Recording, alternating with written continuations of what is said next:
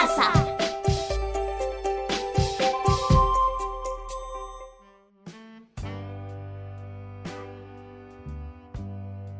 Leemos Juntos es un programa creado para todas y todos los peruanos, donde podrán imaginar, disfrutar, soñar y seguir su camino como lectores y lectoras. Y no olviden que este programa es para todos los chicos y las chicas de secundaria.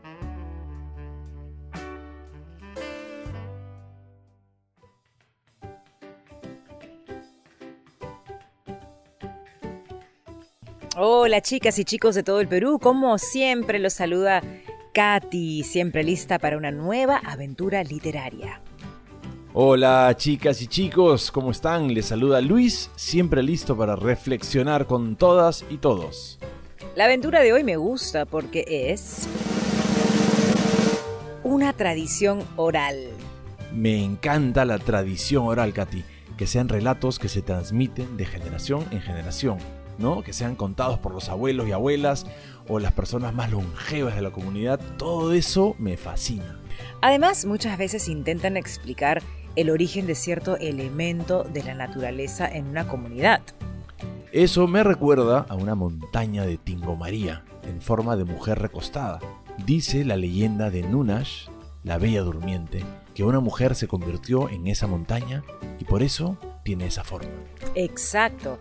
Y como esa leyenda, los chicos y las chicas que nos escuchan deben haber escuchado muchos otros mitos y leyendas. De hecho que sí, Katy. Otra cosa que me gusta de la tradición oral es que me hace pensar en la sabiduría de la naturaleza. Tienes razón, Luis. Muchas veces hablan sobre ciertos animales o seres que traen lo que le hacía falta a la comunidad, como por ejemplo el agua, ciertos alimentos u otros elementos de la naturaleza hasta paisajes de los que ahora disfrutamos.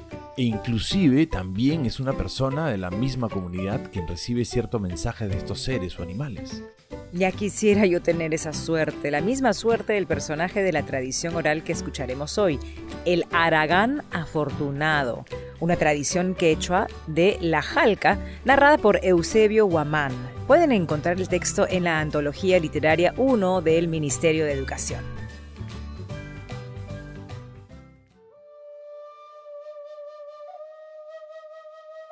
El Aragán Afortunado, tradición quechua de la Jalca narrada por Eusebio Guamán. Dicen que había un Aragán. No trabajaba en la chacra. Como no quería hacer nada, pasaba su tiempo andando por las jalcas y allá se recostaba en el pasto, cubriéndose con un cuero de vaca. Era su costumbre, todos los días de quedarse echado así. Una vez Mientras estuvo echado así, llegó un cóndor. Este, como creía que el Aragán ya había muerto, quedó acechándolo. En ese entonces llegó un gallinazo. Iban a picotearlo con la intención de comerse la presa, y se agacharon para mirarlo. Debajo del cuero, el Aragán estaba pestañeando. Entonces el cóndor dijo, Parece que la presa aún no ha muerto. Esperemos que muera. Cuando muera, la comeremos. Mientras está agonizando, vamos a contarnos unos ejemplos.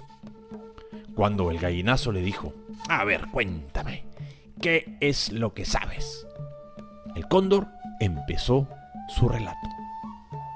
Hay un pueblo donde no hay agua. Allá muchos animales mueren y se pudren.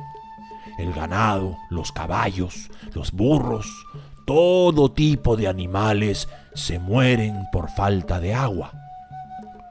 Si de cualquier manera alguien fuera a ese pueblo e hiciera emanar el agua, todos los animales sobrevivirían. Pero no hay nadie capaz de hacer brotar el agua. En el centro de la plaza misma crece una planta, una tembladera. Si excavasen debajo de esa planta, encontrarían agua, pero no hay nadie en el pueblo que sepa eso. Traen su agua de muy lejos. Gastan un día en ir y volver. Si en ese pueblo alguien pide agua, no le convidan. Más bien dicen, págame primero. Si alguien hiciera emanar esa agua, los habitantes del pueblo le darían mucha plata. Cuando el cóndor acabó de contar ese ejemplo, el gallinazo le dijo, Yo conozco otro ejemplo. En el pueblo lejano hay un rey enfermo. No sería difícil sanarlo. Debajo de su cama hay una enorme y temible serpiente que le está chupando sus fuerzas. Para matarla es necesario quemar leña, ají, tabaco, poleo y toda clase de hierbas picantes. Si cierran la puerta, el humo llenará la casa y enloquecerá a la serpiente que se quemará por completo y morirá. De esa manera, el rey sanará. Después de haber escuchado esos ejemplos, el Aragán se levantó y tiró al suelo el cuero que lo cubría. Asustó al gallinazo y al cóndor que echando vuelo se fueron a otro lugar. Cuando el Aragán llegó al pueblo donde no había agua, se encontró con una señora. Le pidió agua, pero no quiso dársela. Aquí no convidamos nuestra agua, tienes que comprarla. Como el Aragán seguía pidiéndole agua, finalmente la señora le ofreció un poco. Pero, en vez de beber el agua, la tiró. Oh, entonces la mujer uh, se puso furiosa. ¿Por qué pides agua si no tienes sed? El Aragán se rió. Al encontrar a otra mujer, de nuevo pidió agua. Cuando recibió el agua, otra vez la tiró. Esas mujeres se pusieron a gritar muy fuerte y reunieron a toda la gente del pueblo. Muy molestos quisieron golpear al Aragán, pero este les dijo, ¿por qué se enojan por un poco de agua? Mañana yo haré brotar agua del centro de su plaza misma. Al día siguiente hizo llamar a todos los hombres y mujeres y comenzaron a cavar en la plaza. Trabajaron excavando durante un buen rato hasta que brotó el agua. Entonces, muy contentos, cargaron al Aragán y lo llevaron en procesión por el pueblo. Prepararon una gran fiesta, le dieron ropa y plata. Al dejar esta comunidad con agua, se fue a su pueblo llevando su riqueza. Poco tiempo después, nuevamente salió del pueblo en busca del rey enfermo Caminó lejos y después de haber preguntado a uno y a otro dónde vive un rey que está enfermo, llegó por fin al país de ese rey. Sanó al rey y se casó con su hija. Cuando el rey murió, recibió la corona y se convirtió en rey. Fue así que el Aragán pasó su vida.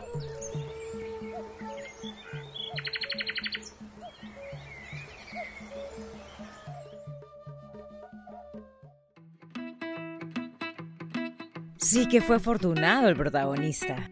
Claro que lo fue. Escuchar al cóndor y al gallinazo, los mensajeros de los que hablábamos antes. Exacto, aunque en verdad le revelaron esos secretos sin saber que los estaba escuchando. Imagínate si de lo perezoso que era, no se dignaba a ir al pueblo y al reino. El pueblo se hubiera quedado sin agua y el rey enfermo. Finalmente, aunque gracias al mensaje que escuchó, él terminó siendo el héroe de esas comunidades. Tengo que aprender a escuchar a la naturaleza. Quizás un día también me entero de algún secreto que pueda salvar mi comunidad. Creo que la naturaleza nos tiene muchos secretos escondidos. Habrá que empezar a escucharla.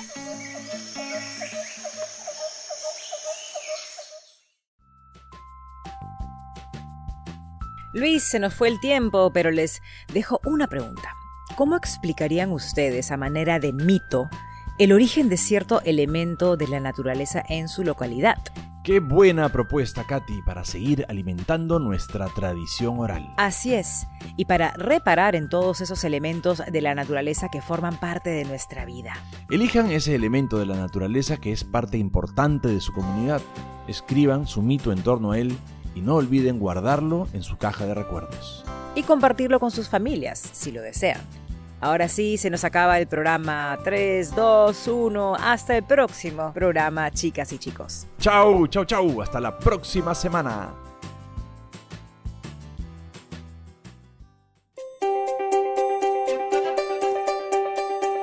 Aprendo en casa. Ministerio de Educación. Gobierno del Perú. El Perú primero.